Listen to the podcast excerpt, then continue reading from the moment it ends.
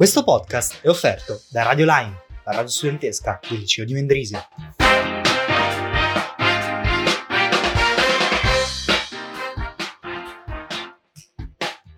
Bentornati, bentornati cari radioascoltatori di Radio Lime e benvenuto professor Mapelli qui ai nostri, ai nostri microfoni. È la prima volta, giusto? Da noi?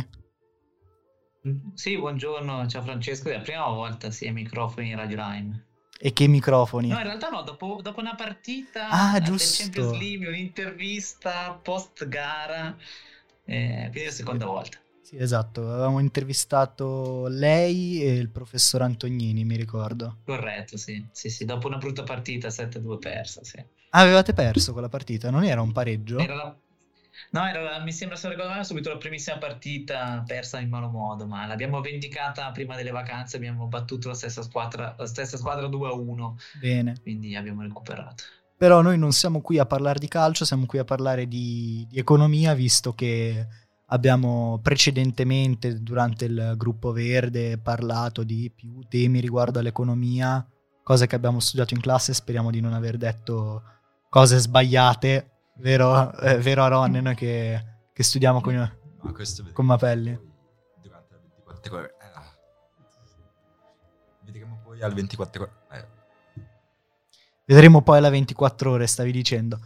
Siamo qui per parlare di qualcosa di un po' più complicato, di qualcosa che noi al liceo ovviamente non possiamo studiare, cioè non studiamo, non abbiamo il tempo, non abbiamo il modo di, di approfondire, ma che è comunque molto interessante la mia idea, che poi ho proposto anche ai miei due colleghi Joel e Aaron che sono qui con me, che è stata accettata, parte tutta da un film che è A Beautiful Mind, che parla di, del matematico John Nash, un matematico un po' particolare perché è schizofrenico e che nonostante questa sua condizione mentale riesce a vincere un premio Nobel per l'economia e a cambiare la storia di questa disciplina con eh, teorie innovative e molto importante come la teoria dei giochi e la teoria dell'equilibrio, ma qui evidentemente io non sono esperto, voi ragazzi siete esperti? No, per, per niente.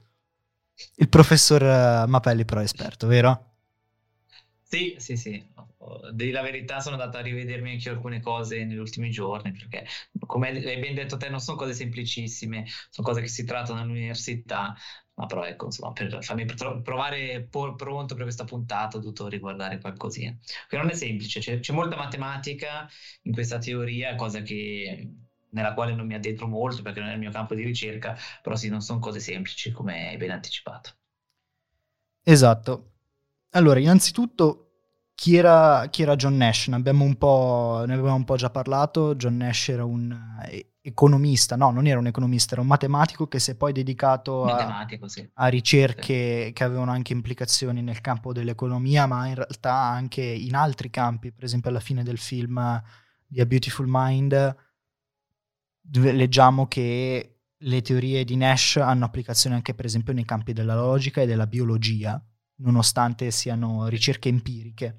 John Nash che poi nel 94, se non vado errato, vince il premio Nobel proprio grazie a queste teorie e che appunto, come già detto prima, rivoluziona il mondo, il mondo della ricerca economica. Ma abbiamo parlato di teoria dei giochi. Cos'è la, la teoria dei giochi? Cosa spiega? Qual è l'obiettivo? Sì, allora, hai già detto diverse cose, cose che tra l'altro mi ero appuntato anch'io. Eh, da buon cinefilo anch'io sarei partito magari dal film uscito vent'anni fa, su, su, John Nash, tu hai detto che l'hai visto tre volte in un giorno, sì, poi sì, sono andato sì. a leggermi alcune cose, dicono che il film è molto veritiero su tantissimi punti di vista, ma poi è un film, quindi evidentemente tanti aspetti sono anche molto romanzati, però effettivamente nel film si, si vince molto l'aspetto della sua malattia, schizofrenia, poi dopo uh, alcuni elementi vengono un po' amplificati, però effettivamente era un personaggio del genere. Teoria dei giochi, arrivando un po' magari al nocciolo della questione, cioè il termine teoria dei giochi nasce nel 44, 1944 con altri due matematici, cioè i primi a usare questo termine sono stati due matematici appunto John von Neumann e Oscar Morgenstein che pubblicarono un loro scritto che si intitola appunto Theory of Game and uh, Economics Behavior, quindi la teoria dei giochi e i comportamenti economici. Questo è stato l'incipit della teoria, il primo a usare il termine teoria dei giochi. Che poi fu ripresa da diversi poi matematici ed economisti negli anni, tra cui appunto John Nash, che lo scelse come tema di dottorato. Quindi lui iniziò il dottorato nel, nel 49, quindi qualche anno più tardi, e scelse appunto la teoria dei giochi come, eh, come campo de, di studio. Questo poi gli valse, come anticipato te Francesco, 45 anni dopo, quindi nel 94, il premio Nobel per l'economia. Quindi questo è un po' l'aspetto più della, della cronistoria. Nash, lui va a studiare prevalentemente quelli che sono i giochi non cooperativi. Magari dopo con i due esempi che ho preparato eh, lo capiremo meglio. Eh, nella teoria dei giochi c'è la possibilità di fare i giochi o cooperativi o non cooperativi, cioè nel senso eh, capire se gli individui collaborano o non collaborano nelle loro scelte strategiche. Nash si è concentrato su quello che è il gioco non cooperativo quindi due individui che sono in concorrenza l'un con l'altro, due o più individui che sono in concorrenza l'un con l'altro, che entrambi vogliono poi massimizzare il loro profitto. E questo, come hai detto anche te, è un campo di studio che va a comprendere molti settori, l'economia sicuramente, e questo forse lo vedremo un po' a lezione, ma poi anche altri. Tu sei uno scacchista, anche il, la teoria dei, dei, dei, giochi può essere applicata al gioco degli scacchi. Davvero? E, ma anche, Sì, quindi, perché di per sé la teoria dei giochi cos'è che fa? Cioè, la teoria dei giochi, von Neumann e Morgenstein, cioè loro volevano analizzare in termini matematici quello che erano le scelte strategiche di, di alcuni individui e, e dargli un, un valore matematico alle scelte degli individui. E, e, questo può essere applicato sia all'economia ma anche in tantissimi altri settori, ad esempio anche in termini politici. Durante un'elezione politica ci sono più politici che si sfidano l'un con l'altro e vanno a prendere uh, delle scelte sempre in relazione a quello che fanno i loro concorrenti. Quindi la teoria dei giochi può essere anche amplificata da altri settori e non solo quello prettamente economico. Ecco, questa è un po' l'introduzione che volevo dare. Sì, e di fatto la, mm, sì. la, la teoria dei giochi in cosa consiste? Abbiamo parlato forse un po' più del, dell'obiettivo, del campo di ricerca, ma proprio il, um, questa teoria cos'è che contiene come elementi forse più importanti? Allora, ci sono alcune regole all'interno di questa teoria. Cioè, le regole, innanzitutto, è che ci sono dei, degli individui, dei giocatori, mh, mm, che potrebbero essere giocatori di scacchi, dei candidati, degli economisti delle aziende, quindi degli individui in generale, che loro eh, prendono delle scelte sempre con l'obiettivo del guadagno individuale. Quindi qua rientra anche un po' la logica dell'economista razionale, cioè l'idea di prendere decisioni con razionalità, sempre e comunque col, col fine ultimo di guadagnarci individualmente. Altre regole che ci sono è che ogni azione che una, un individuo, un ente prende ha delle conseguenze. Poi lo vedremo con le due matrici che vi farò vedere. Eh, quando io scelgo di, di, prendere una strategia piuttosto che un'altra strategia, ci sono delle conseguenze che possono essere positive o anche eventualmente eh, negative. E come detto ci sono due possibili applicazioni che sono quelle di un gioco che è cooperativo, ovvero sia che gli individui al loro interno eh, prendono delle decisioni ma per il bene collettivo, quindi collaborano tra di loro, oppure, qui quello che dicevo in precedenza, l'analisi di John Nash, è in cui ci sono due individui che non, non collaborano tra di loro. E quindi io e te siamo in competizione su un certo segmento di mercato, io produco penne, tu produci penne, io sono in concorrenza con te. Quindi il nostro non è un gioco cooperativo, è non cooperativo, proprio perché io cerco di massimizzare quello che è il mio guadagno. Questa è un po' più l'applicazione economica, diciamo così, della teoria dei giochi. Ok, quindi due individui o più individui sempre in concorrenza che non collaborano fra di loro, cercano di, di massimizzare i propri i propri profitti e John Nash va a studiare questo campo qua corretto? Esatto, soprattutto la, la, la, l'aspetto quello non cooperativo, in cui gli individui in questione non collaborano tra di loro, ma sono in competizione tra di loro. E questo appunto in, nell'ambito economico è molto evidente. Se pensiamo alle aziende, microeconomia, ecco, magari un aspetto che dimenticavo di dire, è l'ambito economico prevalentemente la microeconomia, quindi che, il settore dell'economia che studia le scelte dei singoli individui, le singole aziende, i, i singoli famiglie consumatori. Capito. E, ehm, per quanto riguarda invece la, la, teoria dell'equilibrio, che è una teoria è, che, se non mi sbaglio, da quanto ho letto io, da quanto ho cercato di capire, non è a sé stante, ma è all'interno della teoria dei giochi. Esatto, cioè sostanzialmente è una situazione che si viene a creare durante la teoria dei giochi, nel senso che il Nash studiò, ed è qui che poi dopo ricade poi la scelta del premio Nobel, eh, sull'equilibrio di Nash, il famoso equilibrio di Nash. Quindi date eh, alcune strategie che i singoli individui possono prendere, a un certo punto si viene a creare un equilibrio. Quindi data la strategia del soggetto A, data la strategia del soggetto B, con i, le, le, conseguenti conseguenze positive o negative che ci possono essere, si viene a creare un equilibrio, il cosiddetto equilibrio di Nash. Che secondo me con, dopo con le due matrici sarà molto più evidente. Ecco, magari così a parole non riesco a spiegarlo bene, ma uh, con le due matrici poi sarà molto più evidente matrici che comunque evidentemente noi non possiamo far vedere in radio, quindi cercheremo di no, certo, descrivere certo. il più fedelmente. Di raccontare, sì. Il, um, il più fedelmente possibile.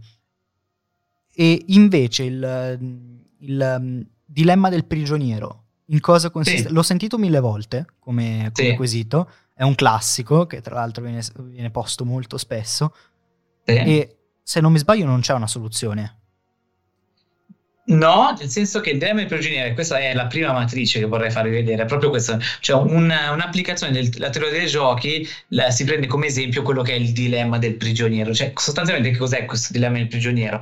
Cioè due persone commettono un reato, sono complici l'un con l'altro, vengono prese, no? Quindi vengono prese e vengono interrogate nella stanza degli interrogatori separatamente. Quindi in una stanza entra uno dei due complici e nell'altra stanza entra l'altro complice, che vengono interrogati separatamente.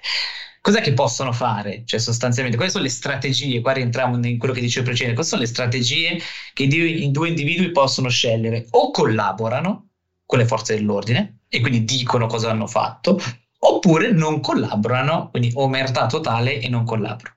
Quello che dicevo prima, ogni strategia ha delle conseguenze e anche in questo caso il fatto di collaborare o non collaborare ha delle conseguenze, ma anche delle conseguenze in merito a quello che ha fatto quell'altro.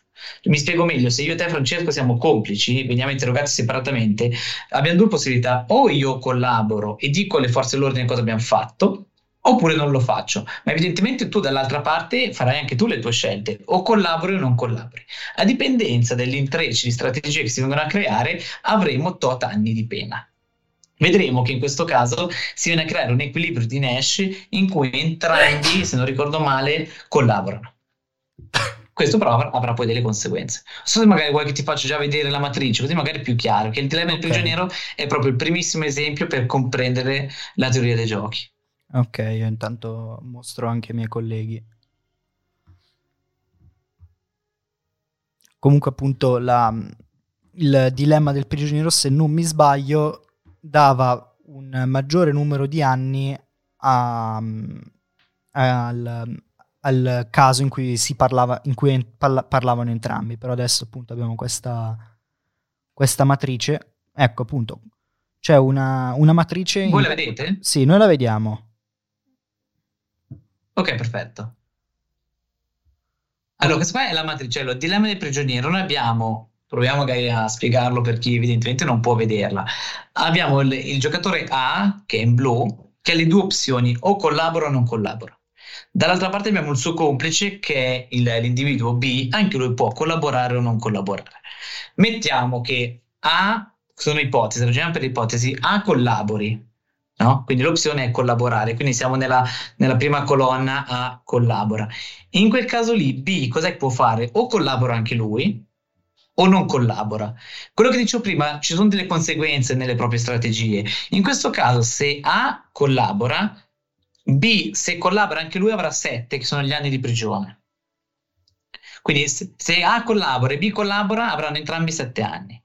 Se A collabora e B non collabora, quindi A sostanzialmente dice tutto quello che è successo e B rimane il suo mutismo selettivo. Cosa, cosa succede? A si prende 0 anni e B se ne prende 10 perché non ha collaborato. In questo caso, se, adesso non vorrei essere in classe, ma secondo voi se A collabora, cos'è la miglior scelta per B? Collaborare o non collaborare? Beh, se, se A collabora per B, credo che sia collaborare. Sì. Correttissimo. Quindi se A, mettiamo un presupposto, A collabora, per B la miglior scelta è quella di collaborare, in questo caso sette anni vicendevolmente.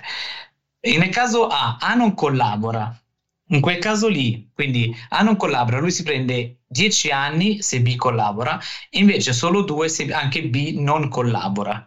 Cosa potrebbe, cioè se A collabora, cosa è meglio fare per B? Collaborare. Collaborare, correttissimo, perché l'opzione o 0 o 2. In questo caso la miglior scelta è lo 0. Quindi qualsiasi sia la scelta di A, per B la miglior strategia è sempre quella di collaborare, sia che A collabori o non collabori. Stessa identica cosa se prendiamo il caso inverso, quindi prendiamo come punto fisso B, quindi individuo B. Se B collabora, A ha due opzioni, o collaborare anche lui o non collabora- collaborare. In questo caso anche qua l'opzione è tra 10 anni o 7 anni, quindi A tenderà a collaborare. Se B non collabora, le opzioni di A cosa sono? Anche qui o collaborare o non collaborare. Tra 0 e 2 anni è meglio 0. Sì. Quindi alla fine se tu vai a, a, incrociare le due strategie migliori, per A la miglior strategia è quella di collaborare, per B la miglior strategia è quella di collaborare. E quindi alla fine l'equilibrio di Nash si verrà a trovare nella, in questa matrice, nel, nel, quadrante in alto a sinistra, che è strategia A collabora, strategia di B collabora. Quindi entrambi si prenderanno 7 anni. Questo 7-7 rappresenta l'equilibrio di Nash. Capito, quindi in pratica il dilemma del prigioniero che io pensavo che eh, non avesse una soluzione, in realtà una soluzione come minimo una, una risposta ce l'ha, ovvero che è quella in generale che è meglio collaborare. Eh, adesso qua arriviamo al secondo punto, nel senso non è che è meglio collaborare, è che l- l'equilibrio di Nash non per forza è sempre la miglior soluzione. Cioè, secondo voi, se guardate il quadrante, questa matrice, quale sarebbe la miglior soluzione per tutti? Beh, 2 2. Correttissimo, quindi cioè, la miglior soluzione sarebbe quella che A non collabora e anche B non collabora. Quindi tutte e due si prendono due anni, sarebbe la miglior soluzione per tutti. Tuttavia, visto che loro non è un gioco collaborativo, siamo in una strategia non collaborativa, quindi entrambi agiscono sempre per egoismo. Quindi in questo caso le due strategie portano l'equilibrio di Nash a 7 e 7, ovvero sia collabora collabora, ma in realtà la migliore opzione sarebbe che tutte e due non collaborassero. Quello lì si chiama il 2-2, si chiama l'ottimo paretiano. Cioè, lo, la situazione ottimale per entrambi sarebbe che entrambi non collaborassero. Tuttavia, visto che uno è in competizione con l'altro e non, e non, possono concordarsi tra di loro, entrambi tenderanno a collaborare e quindi si arriverà all'equilibrio di Nash che è 7 anni a testa. Capito. E tra l'altro A e B non possono mai sapere se il, se il proprio collega, il proprio amico collabora o no. Esatto. Loro sono in due, in due stanze separate con quattro mura che, eh, che, non, che, che, sono invalicabili, non possono sentire minimamente cosa sta facendo l'altra persona dall'altra parte, quindi devono, eh, de- loro, devono fare esatto, loro ragionamenti. Hanno una strategia.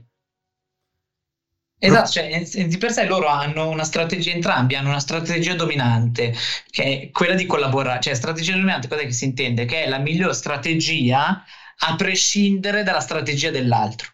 Sia A che B in questo caso hanno due strategie dominanti che sono quelle di collaborare e quindi entrambi tenderanno a collaborare e quindi entrambi si beccheranno sette anni di carcere vicendevolmente. Anche se, se invece fosse stato un gioco cooperativo in cui i due potevano mettersi d'accordo, entrambi avrebbero fatto non collabora perché arrivi con l'ottimo paretiano che è due anni a testa. Professore, scusi, una domanda, ma non riesco a, identifi- cioè a visualizzare la, la, differen- la differenza tra teoria dell'equilibrio e teoria dei giochi. Cioè, non è la teoria di equilibrio, cioè, la teoria dei giochi è, è tutto il, cioè, la teoria dei giochi appunto parte nel 44 con i due matematici che ho detto in precedenza. Poi dopo questa teoria viene poi ripresa da diversi matematici, tra cui anche John Nash e John Nash va a specializzarsi in quella che è un settore delle, della teoria dei giochi, che è quella dei giochi non collaborativi. Dopo lui teorizzerà quella che è l'equilibrio di Nash. L'equilibrio di Nash è una situazione che può venirsi a creare all'interno della teoria dei giochi. Ah, ok. E in questo caso il dilemma del prigioniero si vede bene, cioè il dilemma del prigioniero è una teoria dei giochi non collaborativi, all'interno del quale si viene a creare una situazione che è un equilibrio, detto appunto equilibrio di Nash, che in questo caso, questo caso specifico che vi ho fatto vedere, si viene a, a trovare nel quadrante in alto a sinistra con due strategie dominanti che sono il collaborare entrambi, quindi sia A che B collaborano, e questo va a creare l'equilibrio di Nash. Capito. E per quanto Non so riguarda... più o meno, ok. Sì, sì, ehm, ovviamente sono cose comunque difficili che, eh, che si studiano all'università, a spiegarle in, No, certo, in- certo. in poche parole ehm, è, è- è difficile, però devo dire che almeno per quanto mi riguarda io sto, sto comprendendo. Voi state... Poi io ho voluto, scusate, io ho volutamente tralasciato tutte quelle che sono le funzioni matematiche che io stesso non conosco, però magari qui fate un'altra puntata col collega Antonini che fa matematica ed è anche scacchista, magari lui riesce a spiegare meglio quella che è la funzione matematica. Io quella volutamente l'ho tralasciata perché è un po' complicata, ecco. Credo sì, eh, intervistare il professore Antonini su un argomento così complicato, inoltre senza poter eh, usufruire di nessun riferimento visivo, sia decisamente complessa come cosa. Eh, immagino. Però la, la teoria dell'equilibrio, a parte in questo caso del dilemma del prigioniero, quali altre applicazioni ha nella realtà? Perché mi è capitato, per esempio, di leggere articoli così, non so quanto veri, veritieri, però che spiegavano che il- la teoria dell'equilibrio spe- spiegava come mai, per esempio, noi in certi casi possiamo trovare due gelaterie che vengono aperte vicine. E- Sì, io, ecco, qui ho fatto il secondo, potete vedere anche il secondo esempio adesso? Sì, Sì. Duo- du- duopolio tra pizzerie, ecco, questo, tu hai parlato di gelaterie, ho preso l'esempio delle pizzerie, ma il discorso è simile. E questa è, la- è l'applicazione alla microeconomia. Quindi qui noi abbiamo un altro teoria dei giochi, sempre con due soggetti, in questo caso ho preso un duopolio. Francesco, se avremo tempo, quest'anno parleremo anche delle forme di mercato e magari parleremo anche del duopolio. sì. Quindi in questo caso ho preso la situazione di mercato con due sole aziende. Cos'è il- la teoria? Cioè la teoria sono dei modellini che semplificano la realtà. Semplificati in che senso? Allora, qui siamo in un quartiere in cui, qua sotto ho scritto alcuni elementi, in cui abbiamo i clienti che è un numero definito. Cioè in questo quartiere ci sono 100 clienti, i prezzi delle pizze sono definite, 20 franchi a pizza, e abbiamo due sole pizzerie. A e B. Scusate, la fantasia non è un mio forte, quindi le ho chiamate A e B in quest- anche in questo caso. Cos'è, cos'è che possono fare queste due pizzerie sostanzialmente? O farsi concorrenza e co- attraverso la pubblicità. Infatti ho scritto collaborare due punti è non farsi pubblicità. Senso ci sono due, due pizzerie, nessuna delle due fa volantinaggio, nessuna delle due fa cartellonistiche e farsi pubblicità e quindi si spartiscono equamente la fetta di mercato. Infatti nelle due opzioni collabora, collabora, nessuna delle due fa pubblicità e entrambi hanno la, la loro cifra d'affari, che in questo mio esempio fittizio ho messo 1000 e 1000. Quindi entrambi hanno 1000 franchi di cifra d'affari. Cos'è l'alternativa? In economia si è in concorrenza, a maggior ragione se si è in due.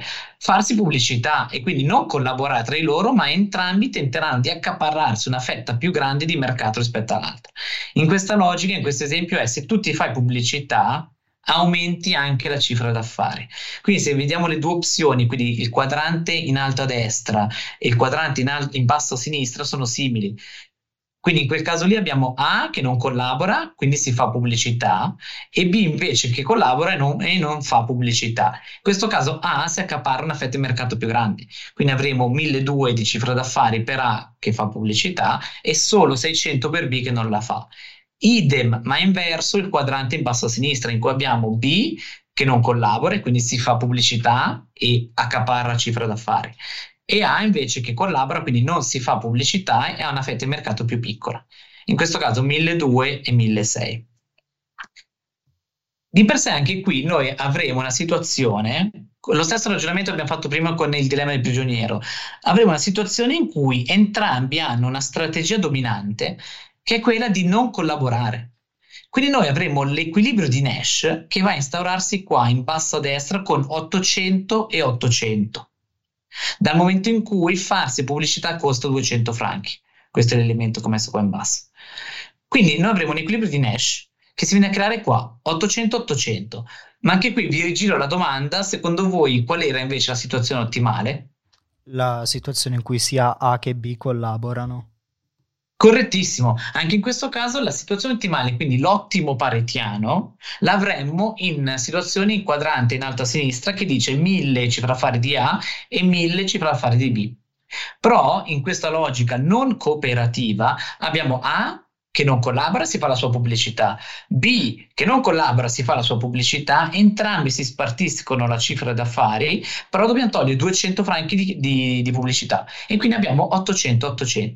Se invece, no, invece avessero collaborato entrambi, avrebbero comunque avuto lo stesso numero di clienti, però avrebbero risparmiato i 200 franchi di pubblicità e quindi avremmo avuto 1000 e 1000 di cifra d'affari. Capito. So, so, se più o meno. Questo qua è un sì. po' l'applicazione alla microeconomia della eh, teoria dei giochi. Sì, quindi anche qui entrambe le pizzerie avranno le loro strategie, Sì. avranno, avranno le, le loro preferenze verso, verso cosa fare e in base a queste opereranno.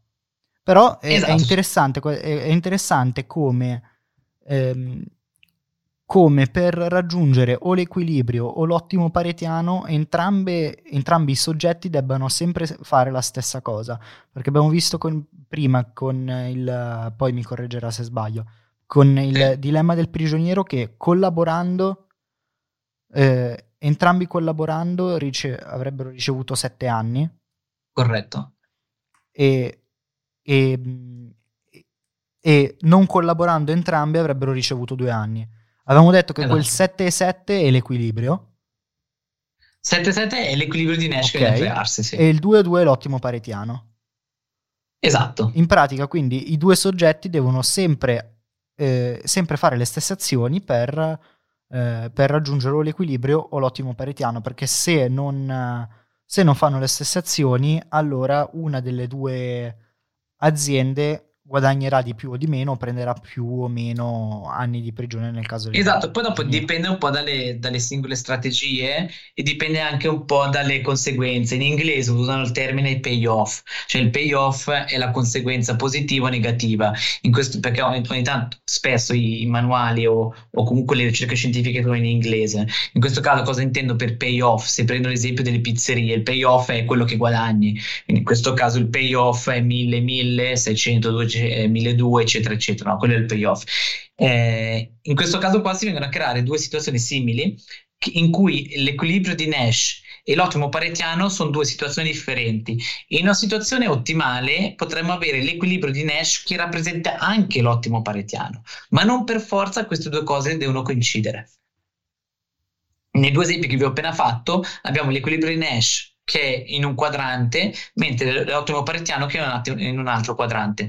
Ma se noi prendessimo altre situazioni magari diverse, con cifre diverse, è possibile che l'ottimo paretiano sia identico all'equilibrio di Nash. Ok, Dip- dipende un po' dalle situazioni. e in questo caso, come mai allora le due pizzerie tendenzialmente apriranno vicine fra di loro? Ma questo è, è un po' il, dice, il, il- presupposto che viene dato all'inizio dell'esempio. Cioè, l'esempio abbiamo due pizzerie nello stesso quartiere con un numero di clienti dato, con delle cifre date. Cioè, questo è un po' il modello su cui noi ragioniamo. Poi dopo si può ragionare anche in termini non solo di un duopolio, ma si può pensare a un sistema oligopolistico, in cui non sono solo due, ma ci sono più, eh, più entità e quindi più strategie diverse. Dopo lì la cosa si complica anche un po' di più. Però ecco, in questo caso col duopolio, con due sole strategie, che quelli di collaborare o non collaborare, questo è un po' l'esempio che, che emerge. Capito. E, mh, beh, è comunque interessante vedere come questa teoria abbia applicazioni nella realtà, non tanto il dilemma del prigioniero, perché credo che non capiterà mai nella storia che vengano, Ah, sì. eh, vengono rinchiuse due persone in due stanze diverse e, e gli vengano eh, gli, vengano fatte delle proposte del genere, ma tanto più quello delle pizzerie oppure di qualsiasi altro tipo di azienda. Poi, come, come già detto prima, eh, queste, queste tabelle, questi modelli semplificano la realtà e non, Certo. e non most- e non mostrano effettivamente quello che, quello che... No, certo, quelle sono delle semplificazioni, ma penso che tu da scacchista ben sai, cioè alla fine, cioè, tu come giocatore, cioè, penso che anche te prendi delle decisioni sulla base della strategia del tuo avversario, probabilmente. Sì, sì, cioè sì. tu muovi le pedine in base a come le muove lui, in base poi dopo a quella che è la tua strategia e l'obiettivo finale che, beh, nel gioco degli scacchi immagino sia quello di vincere. Esatto. Eh, Sì, quindi questi sono modelli semplificati, ma che quello di- che dicevo a, a inizio intervista, la teoria dei giochi e soprattutto la- l'aspetto che ha studiato Nash, quindi la non collaborazione tra le entità in gioco, può essere veramente applicato a tanti, a tanti ambiti. Tra- ma pensiamo anche, eh, magari è brutto da dirlo, ma anche in, in strategie di guerra. Ad esempio, cioè tu come esercito agirai in base anche a quella che è la strategia dell'avversario. Parlando ieri con, eh, con mio padre era appunto uscita non proprio l'esempio della guerra, ma degli accordi internazionali. Certo, anche, certo, sì, sì. Poi tra l'altro, se mi concedi la mia solita parentesi di attualità, c'è stata questa fuga di notizie dal Pentagono settimana scorsa, in cui sono stati svelati delle, delle strategie che vuole attu- la controffensiva ucraina contro la Russia. Poi non si sa quanto sia voluta questa fuga di notizie o meno, non si capisce. Però ecco, è, è strategia. Le- la teoria dei giochi si, si applica sul- sulle basi delle strategie. Capito. E, mh, lei ha altri modelli da farci vedere, altre... No, erano solo questi due che sono, secondo me, beh, il dilemma del prigioniero l'avete citato voi, sicuramente Sì. l'esempio più, più classico che viene fatto per spiegare la teoria dei giochi. E poi volevo portare, ecco, visto che facciamo economia, ecco, questo esempio del duopolio delle pizze, questo erano un po' due, che poi in realtà dopo se, se cercate sui manuali, in internet o in qualche rivista specializzata ne troverete tantissimi altri, ecco, di esempi, se, se vi incuriosiscono. Sì, perché ehm, noi abbiamo qui appunto Aaron e Gioele che mi raccontavano prima dell'intervista e che mi hanno raccontato anche eh, proprio in generale che al Tech Day loro hanno partecipato a un'attività che si chiamava, mi sembra, la, la città matematica che partiva proprio dai presupposti di Nash. Magari ce ne possono parlare, eh, ce ne possono parlare, ce ne possono parlare un attimo. Sì, se non ricordo male era questo laureando che come tesi portava un... eh, cioè andava a sviluppare appunto la teoria dei giochi di Nash e aveva- era accompagnata da un programma scritto da lui in cui eh, si, simu- si andava a simulare una sorta di piccola economia a Lugano, cioè, era ambientato a Lugano, una città X, c'erano vari quartieri, ogni quartiere aveva anziani, un numero di anziani, un numero di giovani, un numero di persone di mezza età e eh, si andavano a gestire quelli che erano bus, taxi e biciclette, se non erro, e inserendo i dati un po' a, a casaccio, diciamo, si andava sempre allo stesso risultato, in modo tale che tutte le tutte queste aziende fittizie avessero il profitto massimo. E qui c'è... mh, Sì. Qui in questo caso Nash come si applica? Riesce ad applicarsi? Nel caso delle città, intendi? Sì. No, qua- non saprei, però c'è, una- c'è un, un'altra- un- un altro esempio in Ash che è quello della somma zero. Adesso se ho capito bene, anche in questo caso si inserisce, se ho capito bene perché andava l'audio non benissimo, eh. Cioè si inseriscono dei dati che però sono sempre eh, definiti, giusto? Eh, scusi, non- ha, ha detto che non si sentiva molto bene quello che diceva Gioele? E io mh, ero un po' singhiozzo, mi sono perso via un attimo. Ok, è possibile che, che- che ci sia qualche problema di, di- di connessione, di wifi. Sì, effettivamente il, wi- il wifi oggi non è, non è dei migliori. Lei sente bene quello che dico io? No, senti, a te ti sento molto bene. Sì. Ok, pro- prova un attimo di nuovo a parlare Gioele. Sì, eh, non, non sente, sente male. Oh no, eh, ok, adesso ti sento Ok, bene. sì. allora ok. forse sarà stato un piccolo momento del wifi. Magari puoi rispiegare un attimo velocemente, così il professore ci può, Sì. ci, ci può, ci può dire se effettivamente quanto effettivamente Nash eh, influisca in questa, in questa attività del Tech Day. Era questo programma in cui andava appunto a simulare questa città dove c'erano vari quartieri e ogni quartiere aveva anziani che quindi si muovono poco nello stesso quartiere, giovani che si muovono tutti nello stesso punto e persone di mezza età che vanno a, a lavorare in vari punti. E le variabili che veniva mandate erano di tre aziende, tre o più aziende che bus, taxi e biciclette, se non ricordo male, e andavano a, si, andavano a, si andava a decretare quanti, quanti mezzi mettevano a disposizione tutte queste aziende. Per esempio il, le aziende dei bus mettevano per il quartiere X tre bus a disposizione, mentre le biciclette ne mettevano 20, se c'erano per esempio tanti giovani, se ce n'erano pochi ne mettevano molti di meno. Sì. Ecco, in questo caso Joel aveva detto che la, laureando aveva, aveva, citato Nash per, sì. per, queste, eh, per, queste, sue analisi e in questo caso appunto come, come si applica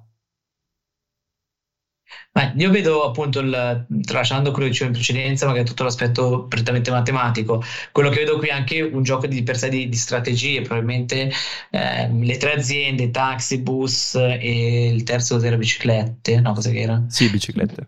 Ecco, cioè, penso che ogni, ogni azienda debba eh, pianificare la propria strategia sulla base poi di quello che è la situazione, in base al numero di anziani, numero di giovani, numero di persone da andare a lavorare. Quindi anche sulla base poi della, della strategia intrapresa da un'azienda, le altre due aziende si dovranno poi, eh, eh, si dovranno poi adattare. Come nel caso prima il collabora o non collabora, in questo caso è se il taxi mette a disposizione un tot numero di veicoli, probabilmente eh, chi produce biciclette o chi offre servizi di autobus deve poi adeguarsi a quella che è la strategia. Lo, lo vedo così così, cioè, vedo in quest'ottica il, la teoria di Nash, appunto, partendo dal presupposto che, che l'aspetto matematico, ecco, questo lo lascio volentieri al dottorando in, in matematica. E ha parlato prima di somma zero, ci può dire sì. di più? Sì, cioè, l'idea della somma zero è le, anche quindi quando magari fai adatti le due strategie a somma zero, nel senso che eh, se tu hai una fetta di mercato, quindi hai il 100% di mercato e devi distribuirti il mercato, cioè se io ho 50 tu e siamo solo in due, tu hai per forza il 50, cioè somma zero in quel senso che se io ho il 70 tu per forza hai il 30 e quindi è una spartizione di un numero definito in questo senso qua. Quindi se io aumento tu inevitabilmente devi diminuire per forza. Ok, tutto chiaro. Eh, voi ragazzi avete altre domande da, da porre? No, mi, tutto chiaro, sì. Lei ha qualcos'altro che magari vuole aggiungere su queste, su queste teorie o su John Nash in generale? No, l'ultima cosa che magari no, ho, tralasciato un attimo prima quando ho parlato di ottimo paretiano, che è un termine di per sé economico che è stato coniato dal, dall'economista italiano Wilfredo Pareto. E cosa, cioè, cosa si intende per ottimo paretiano? Forse questo l'ho spiegato male. Cioè, l'ottimo paretiano è una situazione in cui nessuno dei due può migliorare la propria situazione senza inevitabilmente andare a toccare l'altra.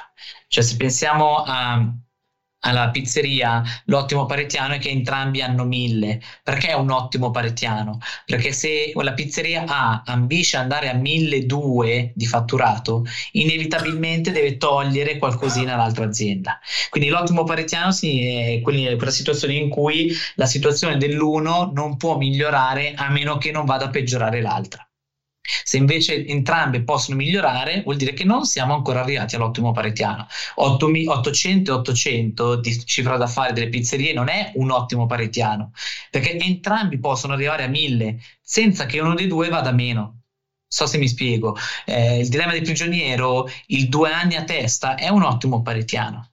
No? Invece il 7 anni a testa, che è l'equilibrio di Nash, non è un ottimo paretiano perché entrambi volendo possono scendere da 7 a 2 e anche l'altro da 7 a 2. In quel caso lì avremmo un ottimo paretiano.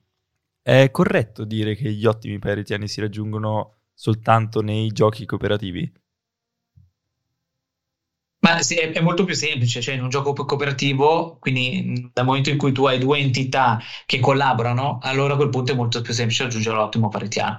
Volendo anche in un gioco non cooperativo è possibile trovare un equilibrio di Nash che è anche un ottimo paretiano.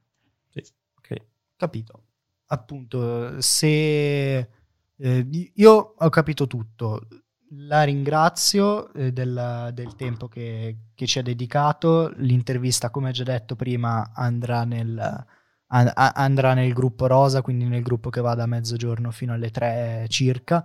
Dopo aver parlato già al mattino di argomenti economici che tratteremo noi, abbiamo, noi abbiamo scelto qualcosa di, di, un po' più leggero, abbiamo scelto di parlare dei tre sistemi economici, della loro applicazione nella, nella realtà del caso in Svizzera, del, della differenza che c'è fra Stato gendarme e welfare state e poi di parlare di un argomento politico, ovvero dell'astensionismo che negli ultimi anni sta, sta sempre più crescendo. Ecco, noi appunto ci siamo tenuti un po' più, un po più calmi, okay. un po' più tranquilli, con argomenti un po' più alla nostra portata. Ringraziamo lei per aver, per aver trattato un qualcosa di molto più corposo e, e, che di certo e che, e che ci, di certo darà delle soddisfazioni alla nostra radio da poter poi ri- riascoltare. Spero che sia stato chiaro, insomma, ecco, è stato, è stato chiarissimo. Comunque, appena, come, come già detto prima, non è per niente semplicissimo. Devo dire che, però, le cose che abbiamo trattato oggi magari saranno probabilmente il 5% della teoria di Nash in generale. No, certo. Sì, però le, io le ho capite. Voi le avete capite? Sì. Cap- perfetto. Evidentemente il professore le ha capite perché le ha spiegate. Bene. E noi la ringraziamo ancora un'altra volta e le chiediamo un attimo di, di rimanere un attimo in chiamata dopo che noi terminiamo la registrazione. Ok, sì, grazie a voi e buon resto di vacanze. Anche a lei. E buon autogesti, visto che ci, ci ascolteremo durante l'autogesti. Buon autogesti a tutti. Buon autogesti anche a lei. Grazie.